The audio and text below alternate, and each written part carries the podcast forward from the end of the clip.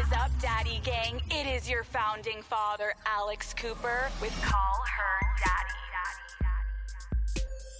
Mischa Barton, welcome to Her Daddy. Thank you. Thanks for having me. I'm so happy we're finally doing this. I know. We've like wanted to do this for so long and our schedules have been shit and we're finally mm-hmm. here. We're on the couch, we're cozy, we're ready to go. We're doing it. So Daddy Gang, we're currently in New York, which is where you grew up and kind of like where you really I feel like got your start. Do you plan on staying here long term? Like is New York it for you?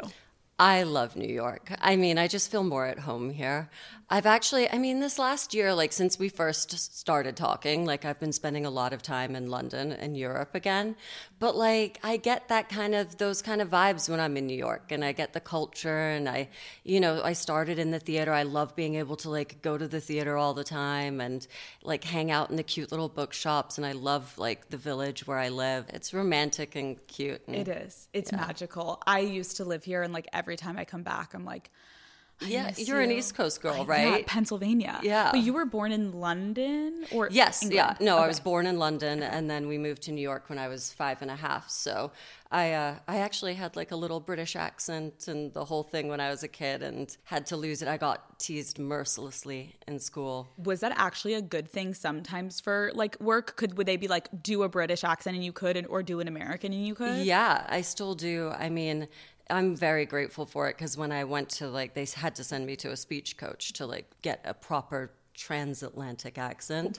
So they're like, be a valley girl, bitch. You're like, oh, oh god. What? Well, they're that like, was that's really hard for. Believe it or not, that's more complicated. It took living in LA for years to be able to understand what that even was, because I only moved to LA for the OC. So like they were like they would always be like, can you sound more like you know you're from the valley or more Orange County? And I was like, I don't actually like. I've never been to Orange County. I don't actually like know what that is is. You know what's weird though? Listening to you talk, you're so right. You have this like eloquent, tiny twang underneath, and it is clearly from that like English background. So you got a great voice. Going back to the beginning, what were you like as a kid?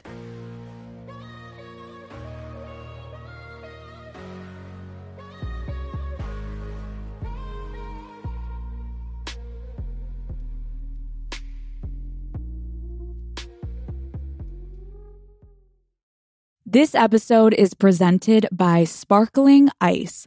Turn up summer with Sparkling Ice. They have over 17 anything but subtle flavors, all made with zero sugar and packed with vitamins and antioxidants. Iced tea and lemonade, strawberry watermelon, tropical punch, peach nectarine. Yum. Crank up the flavor, Sparkling Ice, anything but subtle. This episode is brought to you by BetterHelp. Daddy Gang, I get that there are some things you don't want to share, but bottling everything up inside can truly have some awful consequences. I remember growing up, I guess honestly, the, the truth is I was getting bullied and I was like so embarrassed to tell my family that because at home I was fine, but at school it was tough for me. And I just remember feeling so awful about myself and I kept it to myself and I dealt with it by myself. And it literally just caused truly maybe like a decade of trauma. And later in life, now that I've processed it, I'm like, damn, I would have been so much better off if I had just talked to someone about it. And it didn't even have to be my parents. Talking helps a lot. And if you want a safe space for that conversation, I recommend therapy. I have had such an incredible relationship and experience with therapy. I was so ready to get better and to better myself and to understand myself more. If you're thinking of starting therapy, give BetterHelp a try. It's entirely online, convenient, and flexible.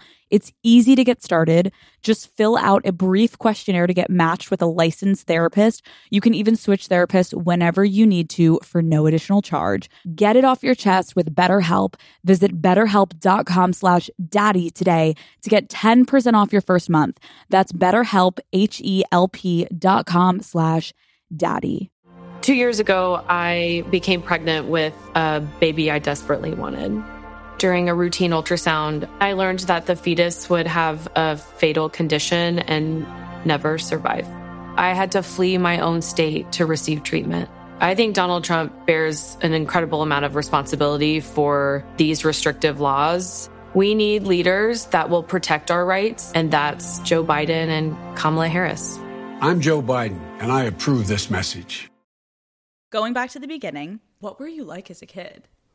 I was uh, pretty serious and very shy at first. So like I was like painfully shy and um, kind of awkward, I guess. like not very um, but very serious. When we think of actors and actresses, I feel like people that can't relate are always like, "Oh my gosh, they're like the most outgoing," and the and then I feel like every time I speak to an actor, they're like no, I'm insecure. I was like trying to find my voice. So like acting helped. Like, how did you then find yourself Well- like putting yourself in these situations? I got into it by um, I didn't want to do any of like the outdoor activities at camp, but so I wrote this like monologue, and then that was what you all had to perform something or show what you'd been doing all summer at camp.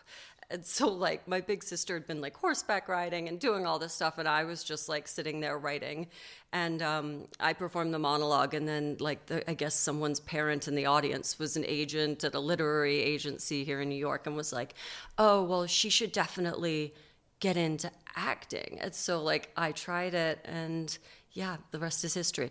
when I think about child actors, I always am like, okay, I can't imagine your social life in school, but was your experience like you were the cool kid in school or were you getting bullied or was you were just kind of like fitting in? I was always a bit like on the outside. I only had like one best friend and I was friends with a lot of the boys, but it was always like me and this girl Laura Katzman and like it was just the two of us and we were kind of like outsiders and like we were considered a bit like, you know, yeah, gothic, a bit weird, a bit like off the beam. So we weren't popular, no. Yeah. I, that definitely wasn't the case. And I got teased once The Sixth Sense and stuff came out, and the kids realized that I was like, you know, in movies. Then I got teased. And I did not want to be homeschooled. They tried, and I fought that tooth and nail. I just Why? acted up until they sent me back to school.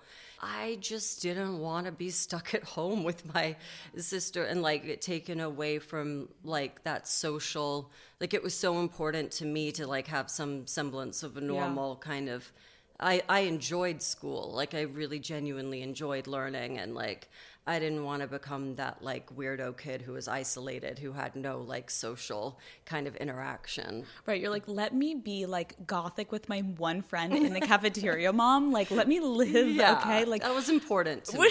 so after high school, you had plans to go to Yale. There was an early acceptance to the drama program, which I wanted to do. That's like a huge deal. And then you decided not to go. I got cast in the OC when I was, you know, it was right at that kind of pivotal moment where it was going to like kind of, yeah, affect the rest of your life. Mm-hmm. And I fought it originally. I didn't really want to do it, but I flew out and I kind of did an episode on another series, like a different series that McG was doing. Mm-hmm. And basically, everyone was like, you have to take this opportunity. You have to, because it's like, it's a big role and it's a life changing thing. Do you ever look back at that decision and like question, like, hmm, I mean, yeah, but like I'm still like that. Like I live near NYU. I like every day I walk by, I'm like, oh, I used to sit in, in the back of like some of my friends' lectures and classes that were going to Columbia and NYU and stuff, and I would just like, I mean, I was obsessed with school culture and learning. I really enjoyed it. I'm gonna And- walk past NYU like tomorrow and I'm like, is that Mischa? You're like sitting in the classes. Yeah, but I do. I find it fascinating. I mean, like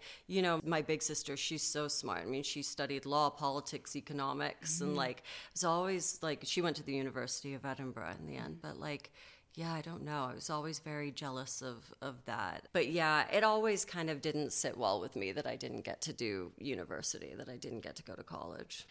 So we talk about the OC. We got to get into it. You mentioned you obviously did took that instead of t- going to college.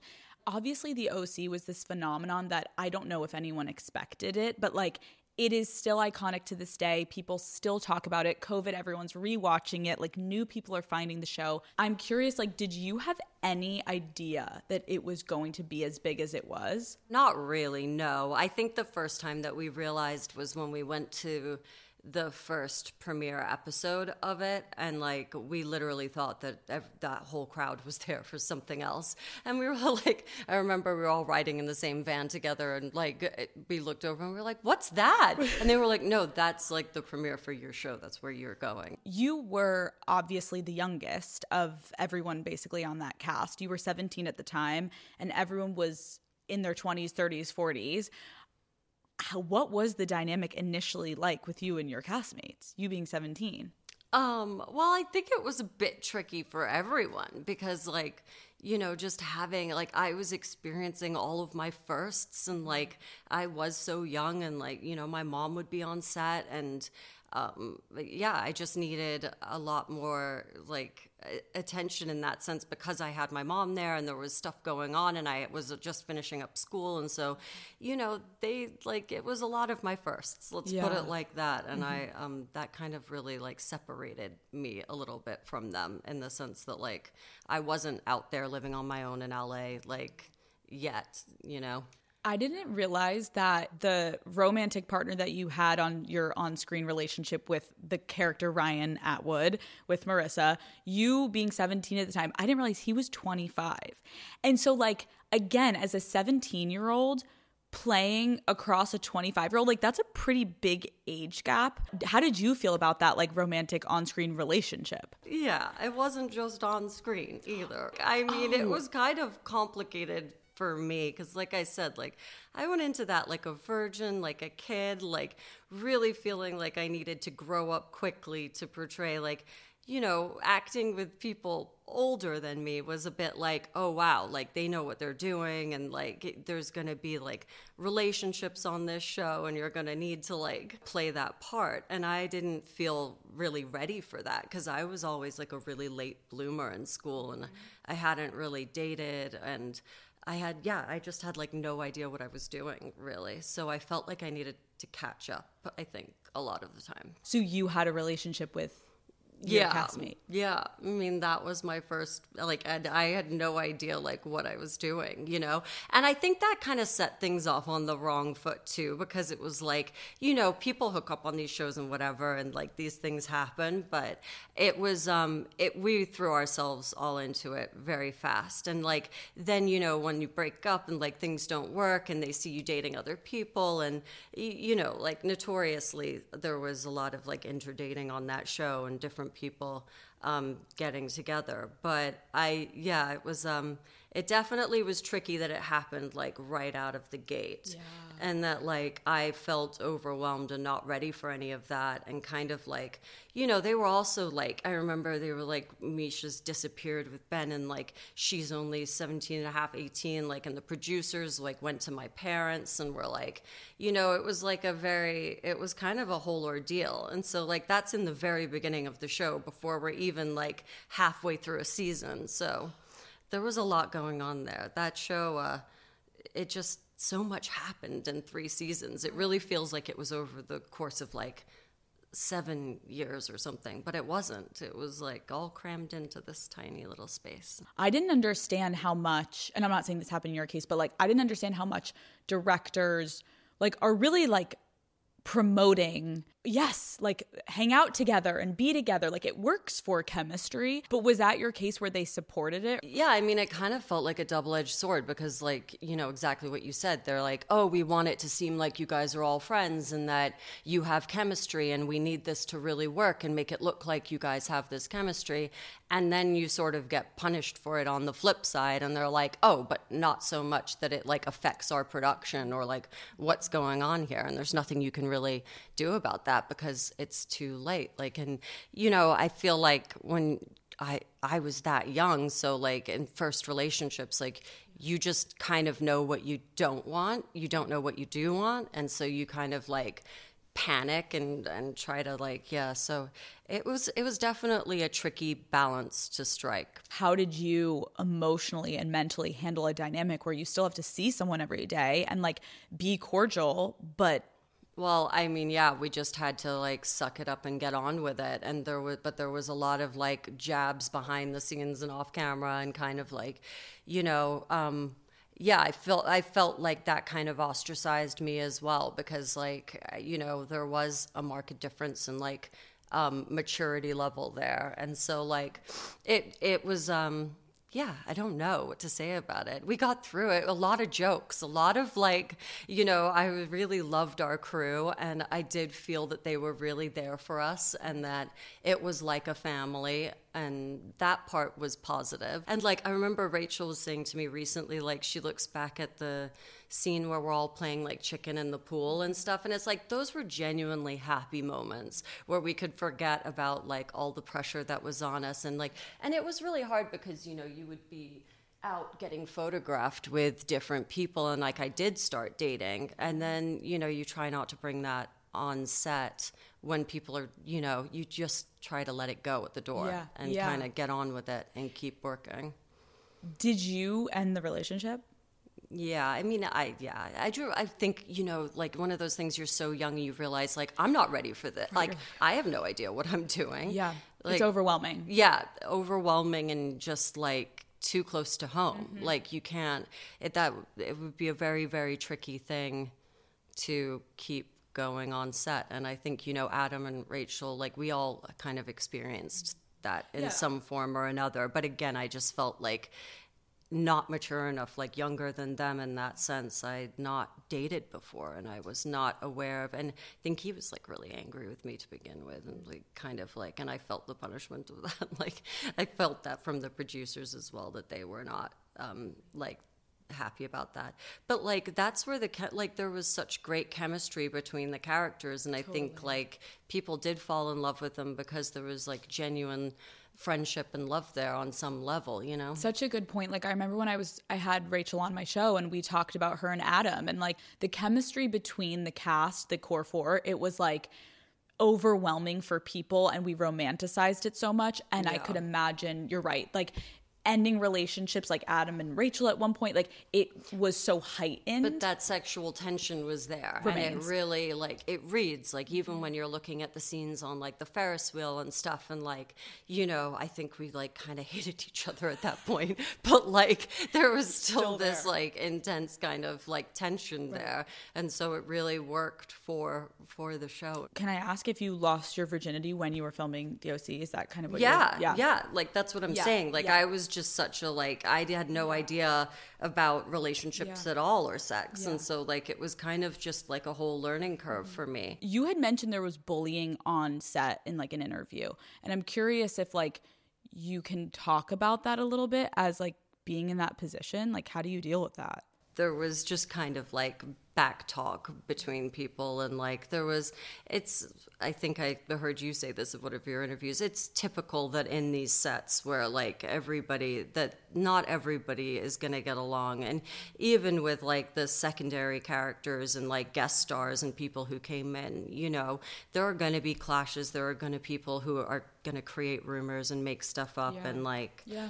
and um, I think I was just very sensitive to that because I was so young and like finding out that like maybe people were talking about you behind your back was I was particularly like sensitive to that.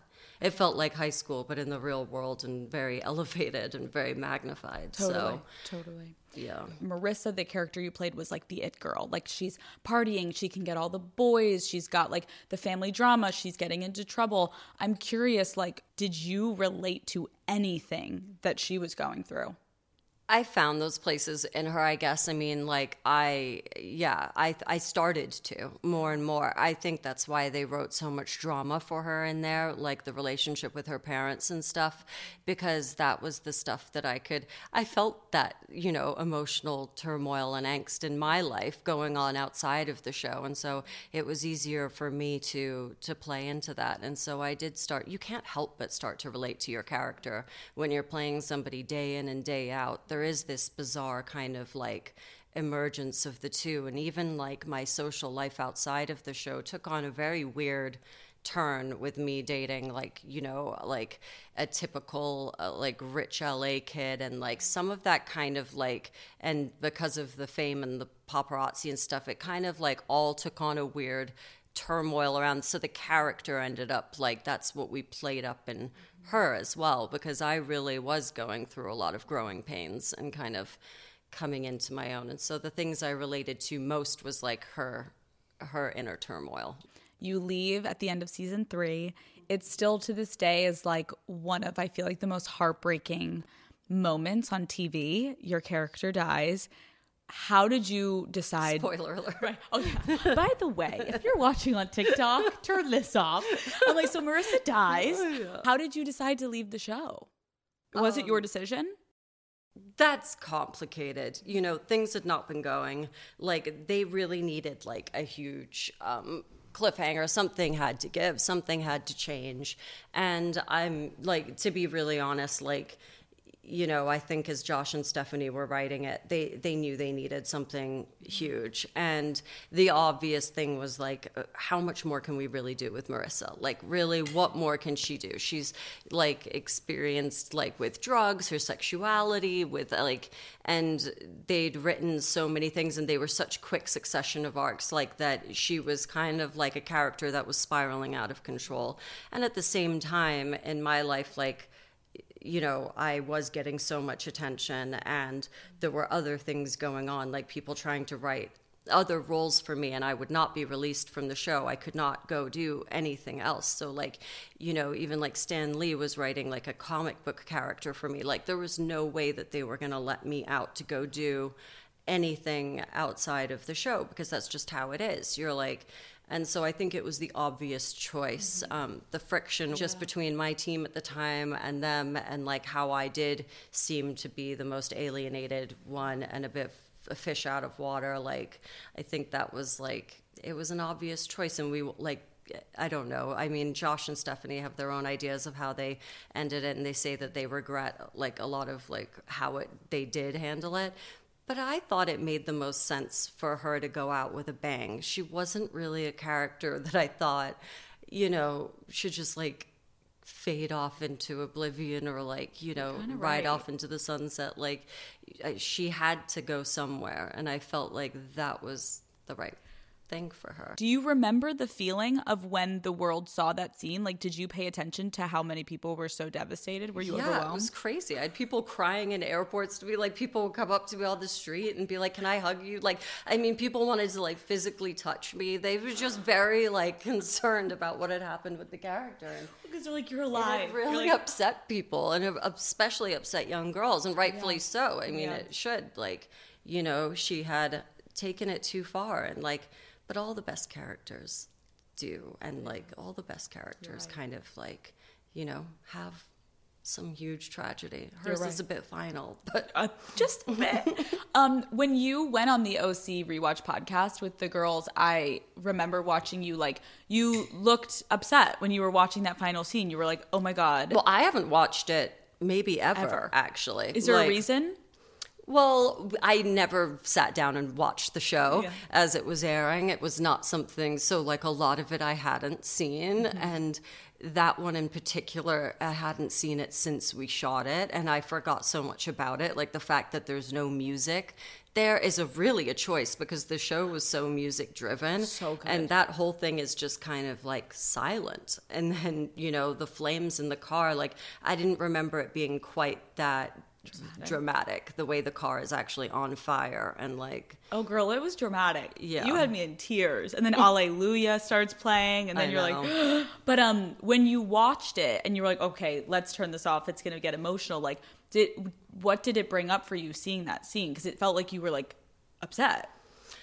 We were upset on set that day. A lot of the crew were really sorry to see me go, and they were pretty upset. And it was a lot of goodbyes and, like, mm-hmm. you know, putting on a brave face about the whole thing. But basically, like, I mean, I would always make make light of everything, and we were like, more blood, more drama, like, you know.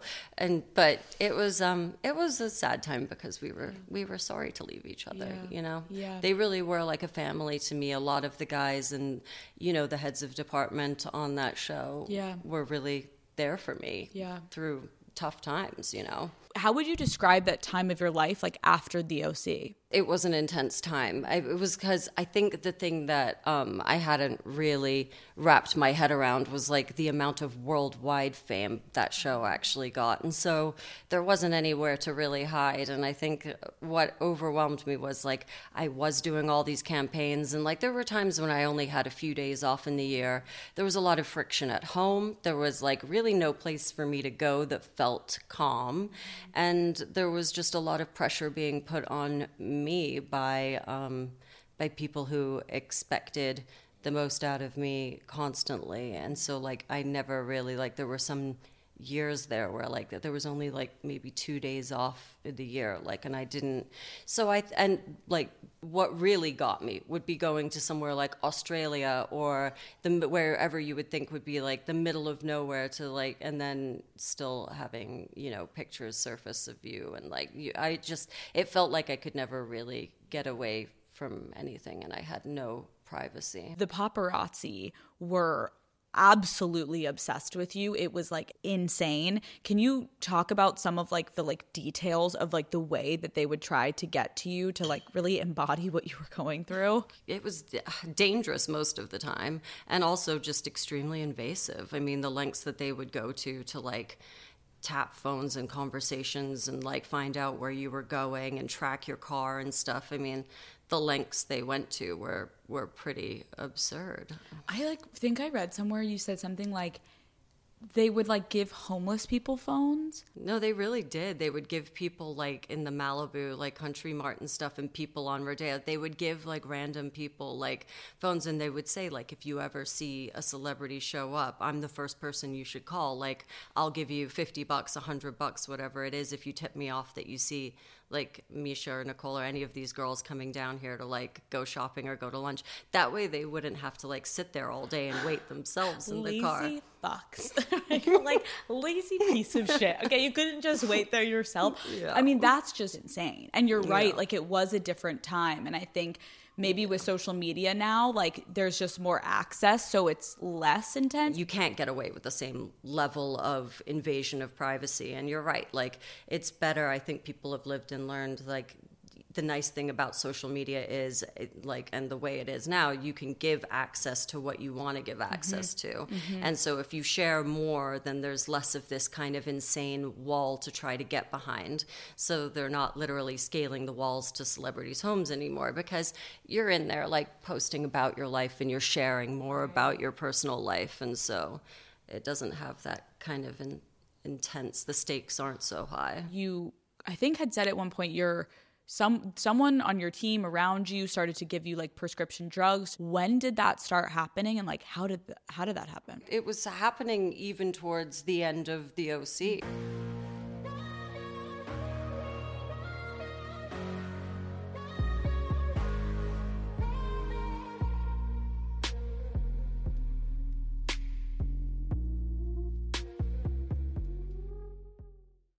This episode is brought to you by new Garnier Fructis hair filler with vitamin C, G.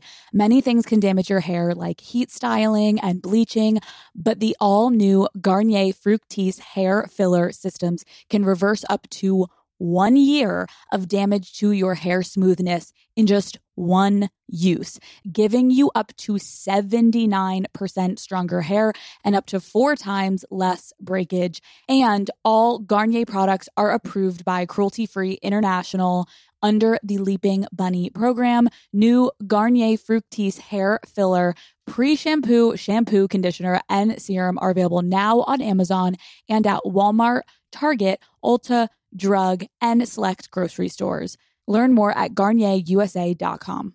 This episode is brought to you by Curology. If you have particular skincare challenges, it can be really frustrating to waste time and money on products that just are absolutely not formulated for you. That is why I'm so excited to recommend Curology. I have personally struggled with acne my whole life. And I'll look at someone on YouTube or TikTok or Instagram and be like, oh, should I buy those products? No, I do not have the same skin as them. So I should not be treating it the same. Curology's personalized prescriptions are formulated to treat your individual skin needs from acne to the earliest signs of aging.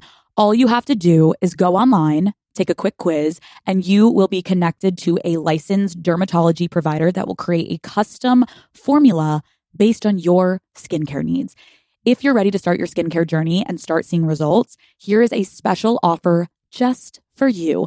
Visit Curology.com slash call her daddy for a special offer. That's Curology, C-U-R-O-L-O-G-Y dot com slash call her daddy. Offer applies only to your first box, subject to consultation, new subscribers only, subscription required.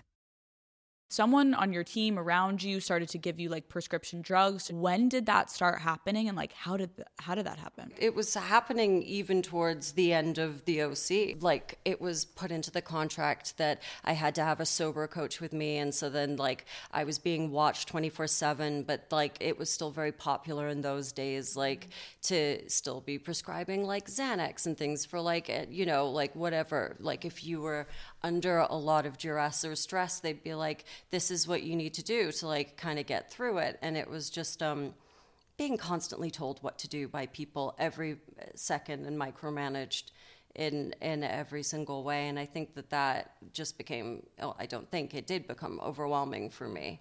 And it wasn't like there never really was a proper break. There was never really a moment. And like I remember coming back home, like they were very concerned. Like I walked into my house and there was like, you know, like 10 guys in suits all sitting around, like talking to me. I was like, what is this? And they were like, well, you have to go do a project and like, two weeks like are you going to be ready so it just kind of all started compounding like you're saying the men in suits were there to like it was just people from like all over like the agency like producers like like people really wanted to know that i was going to be performing and and doing like right. the schedule that they expected me to stick to and and like i mean i don't think that would even like i don't think you could really do that with actors now like now if you say to somebody like i'm i'm not doing well or I'm like there are like trigger words that you right. can like where they're like, okay, well, we have to leave this person alone. Like, she needs like a few days off or she needs some time to herself. Like, that wasn't the case yeah. then. And I've listened to other actors talk about that too, where they were kind of like, I mean, it's a big deal when you're helming a whole show and everybody's jobs are relying on you and and situations like that so that's an interesting point like mental health wise like no one was having conversations the no. way that they were now so like because all i'm thinking about is anyone like asking you like Mischa are you okay like do you need a break mm. and instead everyone's like how are we going to get you out the door the next day like take this pill like everybody's here like we need to you're making us all money so let's go out the door that's yeah. a lot of responsibility and a lot of weight to put on a young girl that's been doing this for so long like the beginning of this interview. I'm like you're 10 when you get your first movie. Um your mom your relationship with your mother. At one point you did fire her as your manager. Like what was the dynamic that led to that? And then how did you get back to a relationship? It just wasn't healthy. And i mean it's still like you know i've just in my life i've really learned to prioritize like my chosen family and like the people who have really actually been there for me. I don't rely on um, like any one particular family member anymore. Like I've learned that for my own happiness and like it, those relationships, I think in life, to be honest, are the most toxic because you feel like you can say or do whatever you want to somebody because you're related. And I've found that those have been the hardest for me um, to really understand. So, I mean, I'm completely independent now and I do everything for me. And you know like it's led to my like sobriety and happiness. And like I've had to watch other people crumble. And it's been hard to watch but like you know I I'm just grateful that I've been able to kind of find the the people in my life who have been there for me consistently yeah. and consistently shown up for me.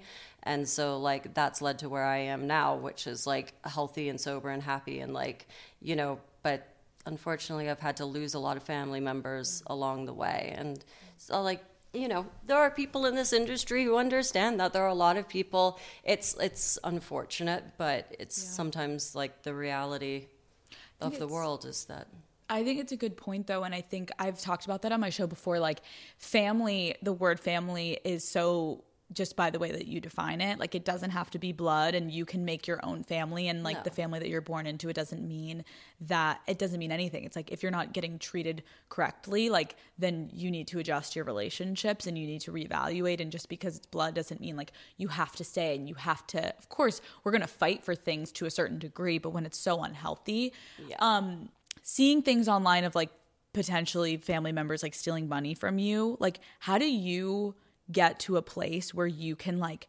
be in relationships moving forward and like trust people from previous things that have been like so heartbreaking and happening to you. Yeah, it, it there has been a lot of heartbreak. Um, I think that like for me, the thing that's is like I have to like really concentrate on myself because it sounds cliche, but like, you know, unless you love yourself and love you and like can spend the time with you, you're the person you have to answer to, you know, and like nobody else. And I've had other people I've been, yeah, stolen from and lied to in so many different ways over the course of, you know, the last 10 15 years especially and like it's only in the last like 2 3 years even maybe that I feel like I have really taken responsibility for it and for myself and like been like you know what the only thing that I can do is just be happy, healthy, and sober, and working out, and like that's the only thing that's really gonna like make make my life worth living. Because I had given up for a while there. Like I was very I just felt so, I don't know. I don't know, it makes me emotional because I felt really alone. Yeah, so I mean, it, yeah, it really has been just like cutting people out of my life, truly. Thank you for sharing that because I can imagine it's so hard when I'm like, you're talking about your family and you're talking about literally getting stolen from. You're like, how do you, like, that's something that is like you couldn't feel more how could you feel not alone like the people that you usually would turn to to be like yeah i mean i think that you know i have to believe that in life everybody does things thinking they're doing it for the right reason yeah. and maybe like with good intentions yeah. but sometimes like there isn't always good intentions and sometimes you can't really explain why people do what they do and yeah, it, that's a it's a tricky one, and I think you know in family especially it's a tricky one, and you can just like minimize your contact with those kinds of people and moving forward be careful about because I can tend to be a very open and trusting and kind of naive person for a long time there. And I, you know, I had it happen kind of repeatedly to me in both like relationships as well, people using me. And so I realized that, um, yeah, I don't know. I mean, like maybe I wasn't the best judge of character for a while there, and to stop making excuses for other people because I think for a long time I was making excuses because you don't want to believe that somebody would like you know. Of course. I'm curious Mischa like when you were alone in those moments like how did you keep going? Because i'm trying to put myself in your shoes of like knowing the closest people to you are kind of like just completely abandoning you.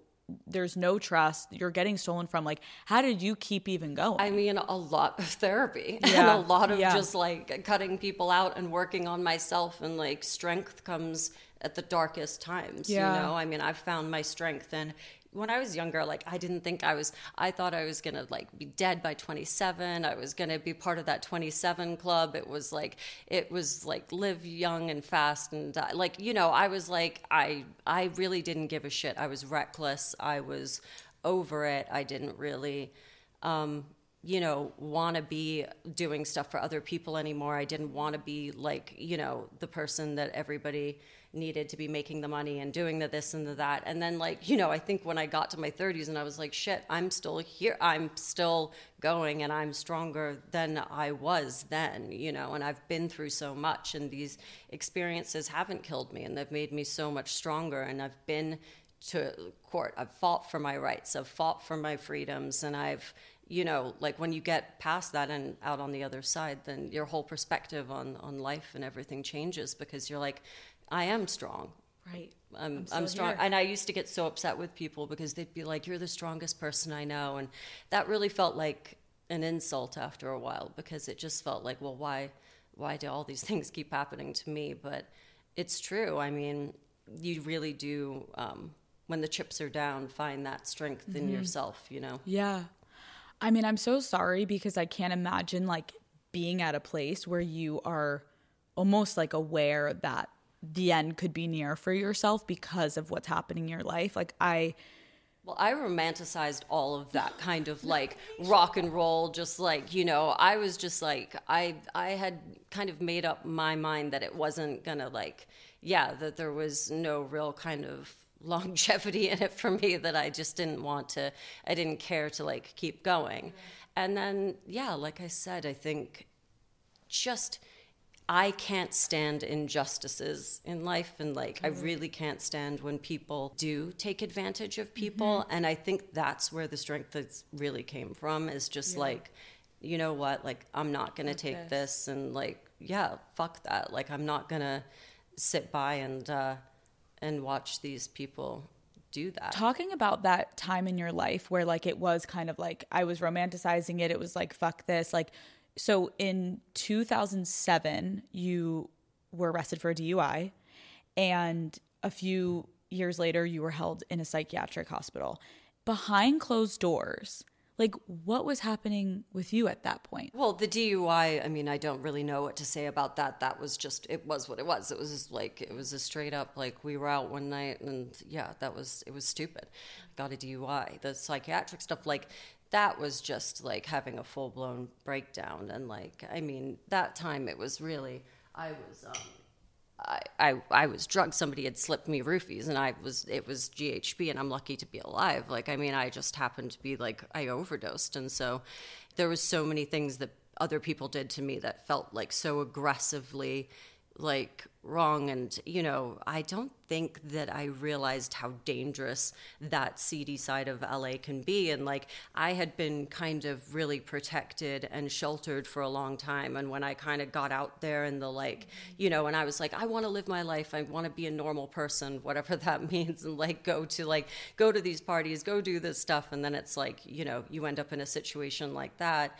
It's so yeah, I mean, you really do. You live and you learn, and um, that was, uh, yeah, that was. A, I mean, it was. I just had a full blown breakdown from that. When I heard you say, like, it was so annoying hearing people say, like, "You're so strong, you're so strong." You're like, but why does this all have to keep fucking happening to me? It was just hard. People saying that. I mean, like you know, even like my boyfriends and all my friends around me would constantly say that, but I didn't feel as strong as I think I was mm-hmm. coming across, mm-hmm. you know. Mm-hmm. I do have this like kind of like British thing of like suck it up, just move on, like kind of don't show your feelings, like just kind of try to keep like a good exterior to you. You know, it's only in the last few years that I really feel that like from the inside mm-hmm. out.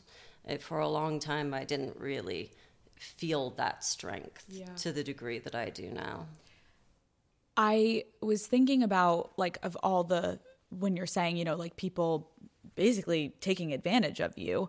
In 2017, one of your ex-boyfriends you found out had filmed you when you were having sex and was going and trying to shop the sex tape. Yeah. Can you take me back to the moment where you realized that even like existed and what you were going through? It was a disaster. It was an absolute fucking nightmare. But I mean, yeah, I don't like to go back there, but I will tell you, I mean, it was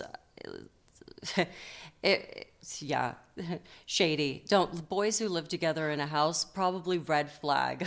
Too many computers, red flag. Stop. I mean, like the whole thing was just like in hindsight, red flags everywhere. But like, I mean, in the bathroom, in the living room, mm. like the whole like just constant so yeah, it was you had bad. No idea. No idea. Absolutely no idea. Somebody actually showed it to me, and I was like, one of his friends came to me and warned me, and I didn't think it was possible that some of that was real, and it was. I mean, and apparently he was even caught saying to somebody like he knew that um, Kim Kardashian and Paris Hilton and all these people had had sex tapes, and that like I was one of the only.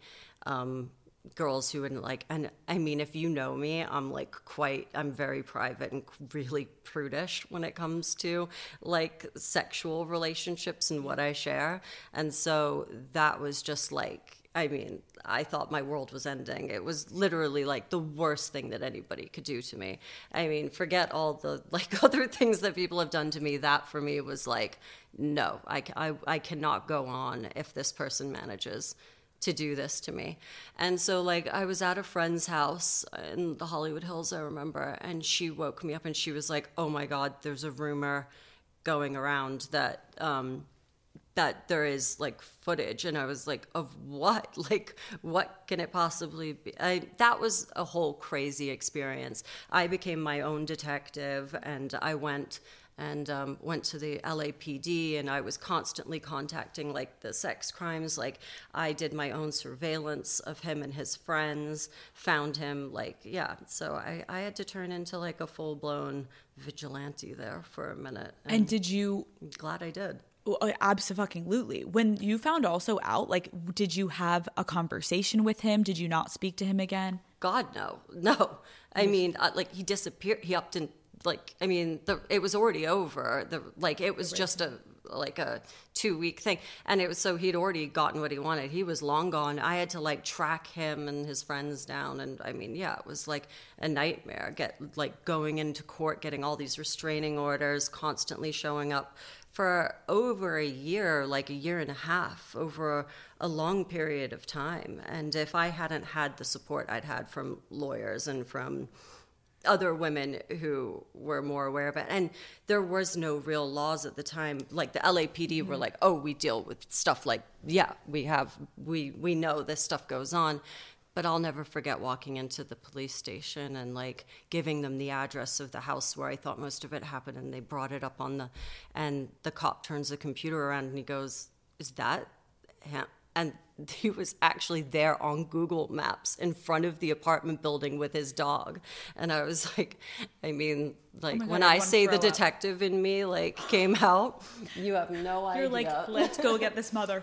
You have no idea. Wait, so yeah. did you date this guy for two? Yeah, weeks? it was just like a like two week fling. Mischa. Shocking what goes through people's minds, like where they see opportunity, isn't it? It's just so sick how how it happens. Any woman listening, like if they are going through this, like no. it is not your fault. No. It is illegal and it's a crime. I'm curious when of everything like that's just you've been through in your life, are you resentful at all? No, no. I mean, there are people that I look back on and I'm like, you know, I've definitely can't stand them. I'm glad that they're not in my life anymore.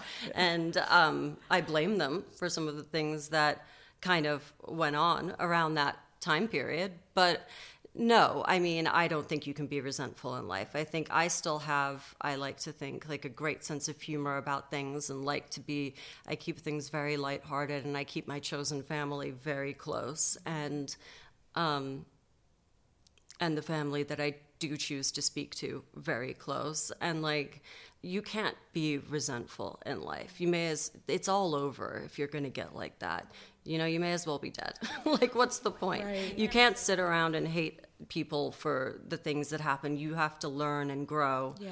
and mature from those situations and like evolve. You know, I mean, totally. life is one big, like, learning curve and, yeah. and story and so like you know you just totally. all you can do is like learn and grow and i'm actually very grateful for that you know yeah. in the bigger picture like it's made me yeah it's definitely made me who I am today.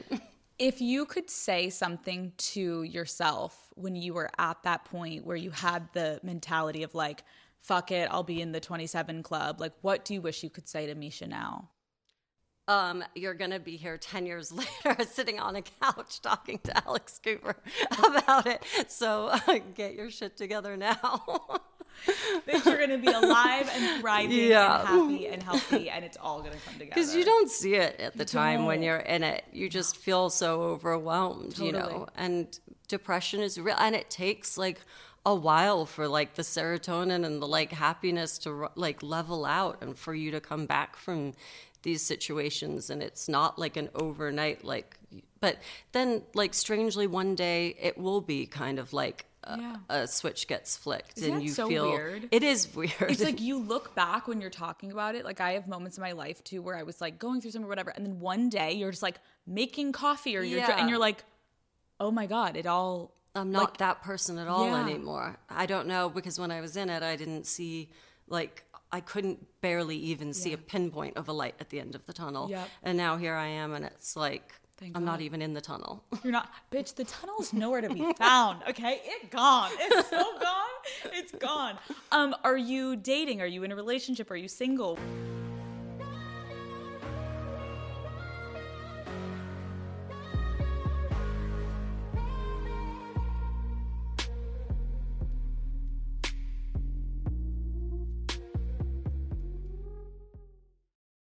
This episode is brought to you by Shopify.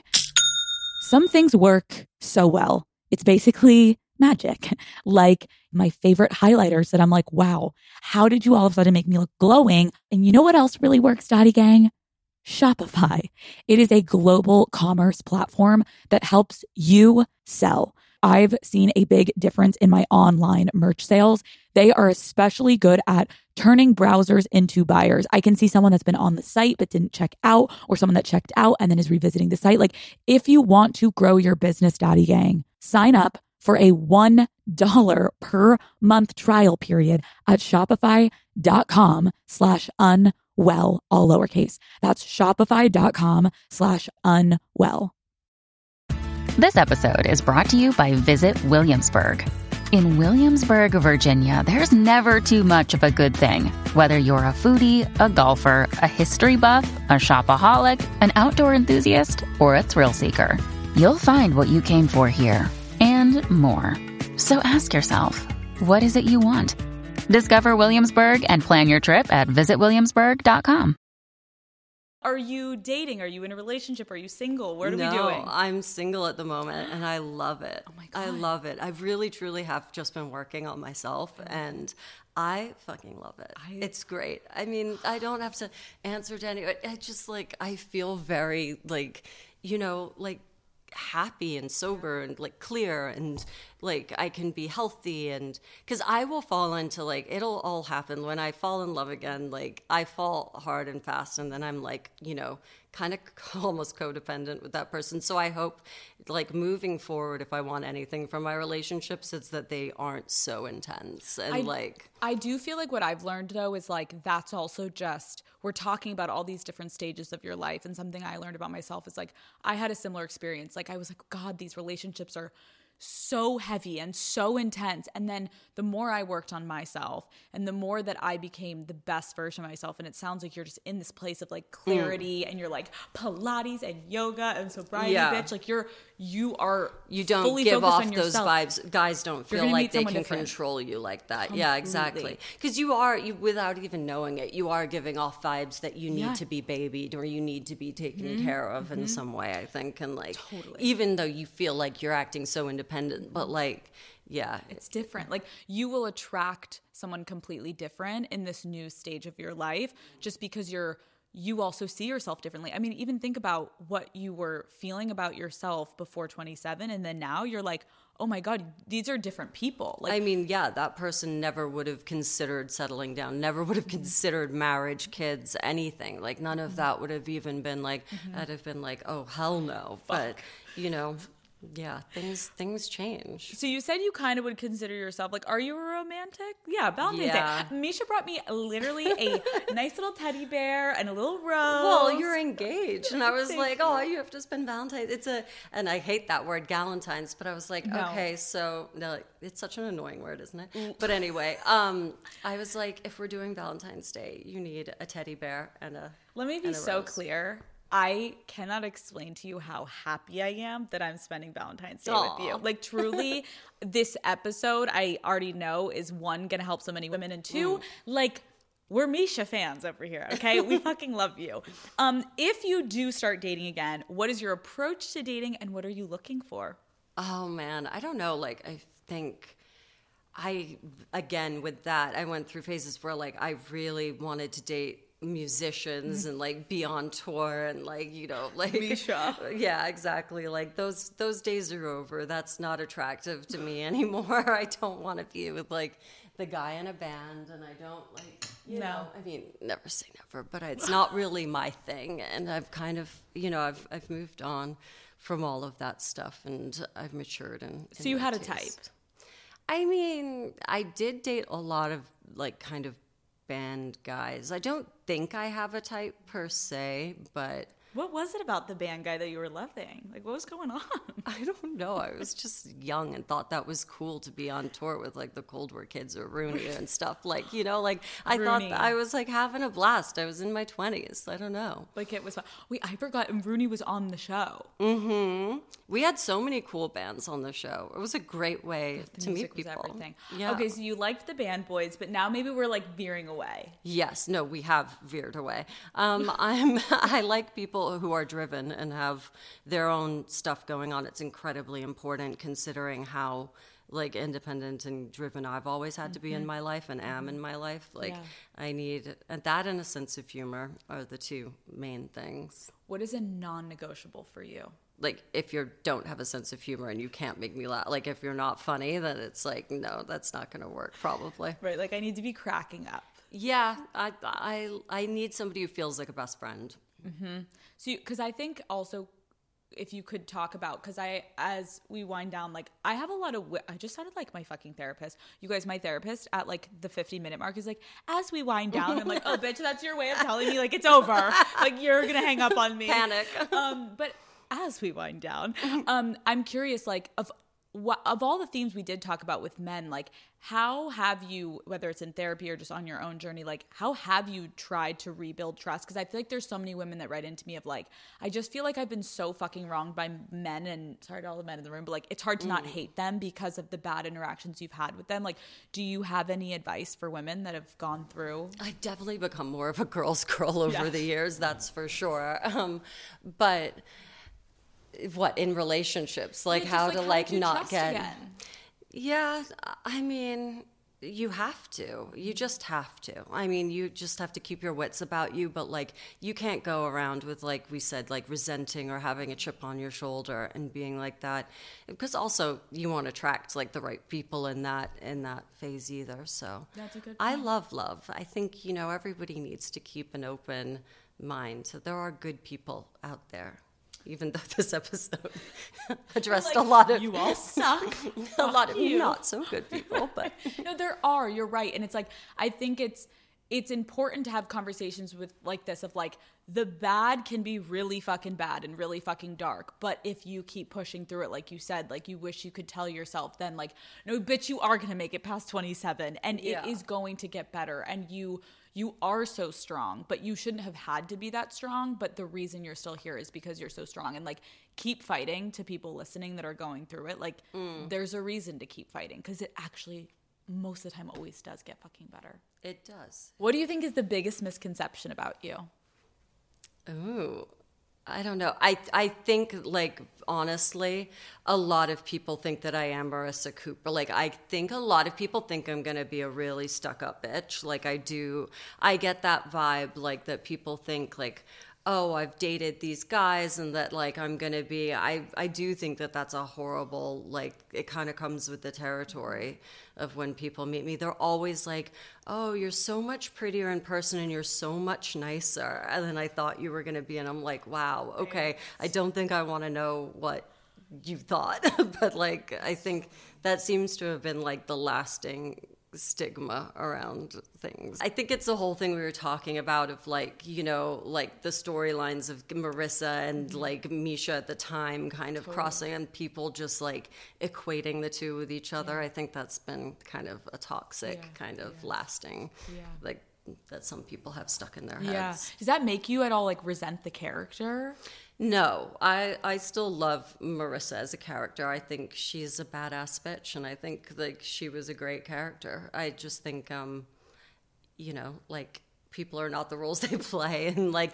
actors are like, you know, you, yeah, Uh, yes. Give give actors, actors, are not the roles they play. Period. God bless. Everyone online you get that. Tiktok? Okay. Um what do you hope people take away from this interview hopefully like for me girl girl strength and power because i think talking about these things and like you know if you can talk about your dark times and your depression or anything that you've been through and like for me like i said i was walking around the city with my headphones and listening to your interviews and i i do find them really interesting and i think it's important that you can listen to other women's perspectives and what they've been through and if you're having a bad day it's probably hopefully it's not as bad as Mischa's first day. You're like bitch, hopefully this really brings me up. This will brighten No, you. but your you're day. right. It's like sometimes when you're really, everyone goes through it where you're feeling so alone. And it, there is something really nice when, especially people you look up to that you know online are like, oh, I have been through it. It, Yeah. it can give that person sitting in their room, whether it's a good or bad day, to be like, damn, I'm so not alone in the, it's all the same themes. It's all, we all have ties to each other. It's just we experience it or feel it differently. But um, no, I really appreciate you opening up today because I know you don't do a lot of this kind of stuff. But I think in the right environment, like it, it was such a Well, I wanted to talk to you because I think you're cool. I get good vibes from you. And when mm-hmm. I was when I first spoke to you, I was like, out of everybody that I could talk to, like, yeah, it's true. I turned down all the podcasts and stuff, but it's been fun talking to you. Thank you. I really appreciate that. Last question. Yes. What can fans expect from you next? What are you up to in your life? Just like give Ah. us the tea. Ooh, you know what's fun is well, I was working quite a bit last year, which was which was fun, and so I was traveling a lot, and then so I was working in Australia, and now I think I'm going to be doing a rom com later this year in Australia, which is a really new territory for me. So she's a really fun character. Yeah, I know. It's not the kind of role, but she's got this kind of like great sense of humor to her, the character and stuff. And I just think it's such a beautiful backdrop to, to film in. And um, yeah, I really, I feel, I feel this I'm character. freaking out. So I'm freaking out. that and um, yeah i did a little movie in ireland last year which was really fun for me because i got to be back near my irish roots So and fun. yeah just uh You in a rom com? i know Mischa, I'm like, It would be I'm already territory. gagged. I love this one because it's like a modern day, like real take on, um, you know, she's got a great sense of humor and she's really grounded and like the supporting, like he's got a brother in it and she's got her sister. So those dynamics also come into play a lot.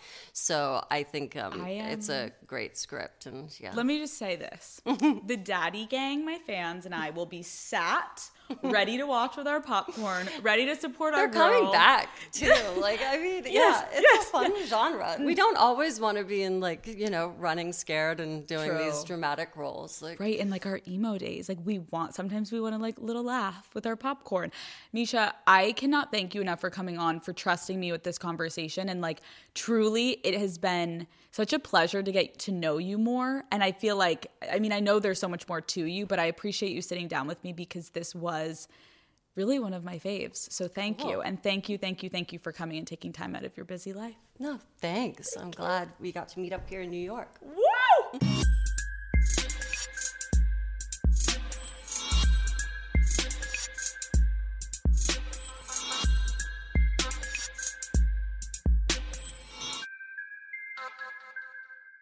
This episode is brought to you by DoorDash. Want zero dollar delivery fees? Try Dash Pass by DoorDash. Daddy Gang, I love being home. I love to be cozy, comfortable, laying on the couch. I can't tell you how many times I need something, but I am too lazy to get up and get out of the house. And sometimes I need food or groceries, you name it. Dash Pass gets it delivered right to my door and yours too. It is only $9.99 a month, so I think it's a really good deal, Daddy Gang. So get $0 delivery fees on eligible orders with Dash Pass, and new members get a 30 day free trial. Terms apply. Sign up today.